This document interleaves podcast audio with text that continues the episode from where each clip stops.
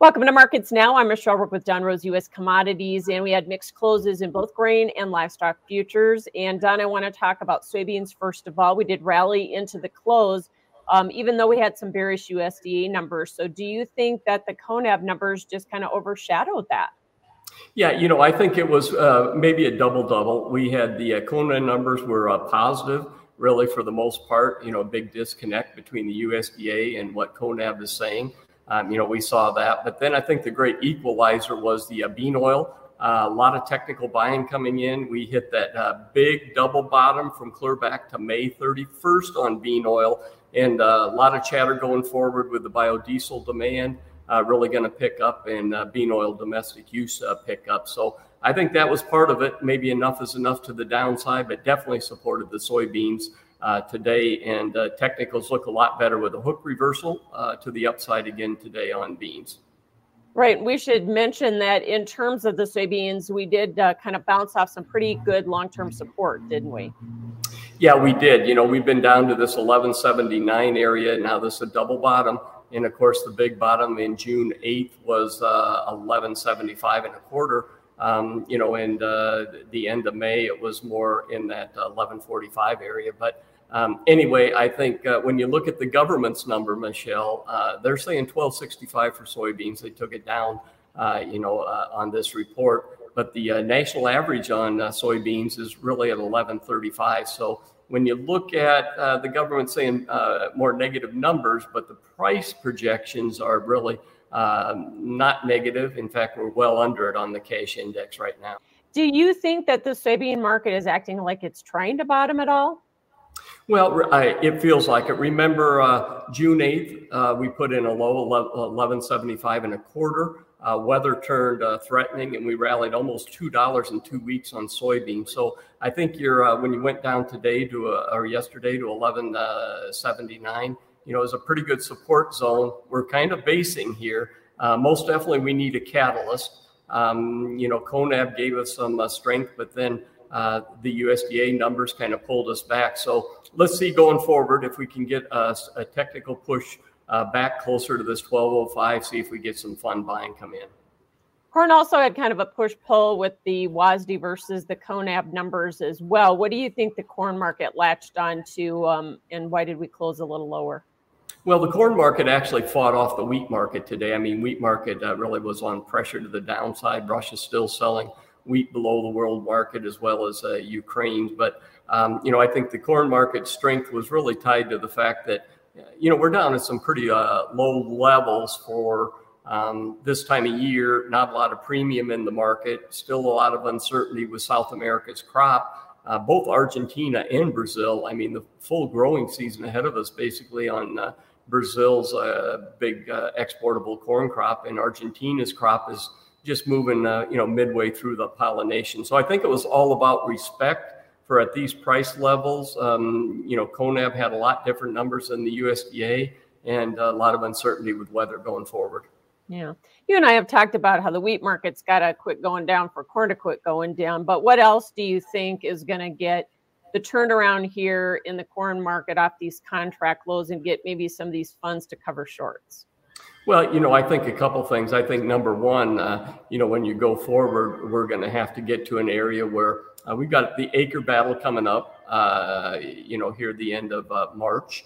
And then we've got our, our growing season fully ahead of us. So, you know, what's going to take us off of the uh, mat is some of these countries uh, around the world cutting acres back. The EU looks like maybe they're going to cut acres back. Um, so I think it's that, and then uh, obviously the big one, always the great equalizer, like we had in cattle, uh, is going to be the weather going forward. So I think I'd pin my hopes on, you know, maybe we don't have that big growing season like we had last year, but hopefully someplace else around the world. All right, let's hope we can find some support here pretty soon. Wheat market, we mentioned, did have a down day. Was that technical selling, or is this this continued story you and I have talked about with? you know, our poor demand and not being competitive? Well, the wheat market really, uh, Michelle, hasn't gone any place for a long time. It's just been chopping in a range along that line. I mean, the oats market, a lot of people aren't following that, but the oats market since the 1st of November hasn't gone any place. It has big rallies, big breaks. Now, where we're moving forward is the uh, wheat market starting to do the same thing. And I think what we're saying is we're at fair market value on the wheat. You can't really go down big, can't really go up big. And maybe the corn market as we move forward is starting to do the same thing and then see if we can hit some kind of a catalyst that gives us a push to the upside. So we talk about how short the funds are really in all of the grains here when you combine grains and oil seeds. Um, historically, we are very short. And so at some point, do the funds just say, hey, we've made enough money on this side of the market, so we're going to start getting out? Or do they need that bullish catalyst? No, I mean, most definitely, Michelle. At some point in time, um, like you alluded to, the uh, funds uh, on our records have only been uh, this short on all the grains combined uh, uh, five, six times in uh, in history. So that puts in perspective where we're really sitting. But at some point in time, um, and that's what it is going to be. If we get a bullish catalyst, there'll be a race to the door going out, much like we saw in soybeans. Remember, in June 8th, we rallied for just weather concerns almost $2 in two weeks. So you know, you don't want to talk uh, prematurely positive, but I think you have to be on guard if anything can change um, as we go forward. And certainly, it feels like we're starting to run out of gas. And remember, on the corn market in the olden days, once we, uh, you know, uh, were under four dollars and we rallied over four, we always ran into a lot of selling at 420 to 440 on uh, corn and you know, maybe we're back to that where 420 to 440 is the big support rather than the big resistance. Uh, the cattle market, more new highs for the move in both live and feeder cattle futures today. Has that been a fund driven rally or right now is it weather, lower weights, tight supplies? Well, I tell you, the cattle market is just the opposite of the uh, grain market. The grain market fundamentals are negative and we just uh, can't catch a bid. The cattle market is just the other way. The fundamentals are positive and, you know, led by the feeder cattle, you know, a two month uh, uptrend on our stuff. Um, you know, and the funds want to sell the grains, want to buy the uh, cattle. Uh, and, uh, you know, I think that's really what's going on. Um, the great equalizer is the is the weather. First, we got into you know we were dead in the water going down. We got into the big uh, snowstorm, the cold. Um, you know, now we're in the mud, um, so the efficiencies are down. And I think the bottom line is, Michelle, the uh, bull story was out a few months, and with all of the uh, setbacks in the cattle, uh, as far as the uh, rate of gains and, and such, that we've kind of pulled that bull story uh, quite a bit further ahead.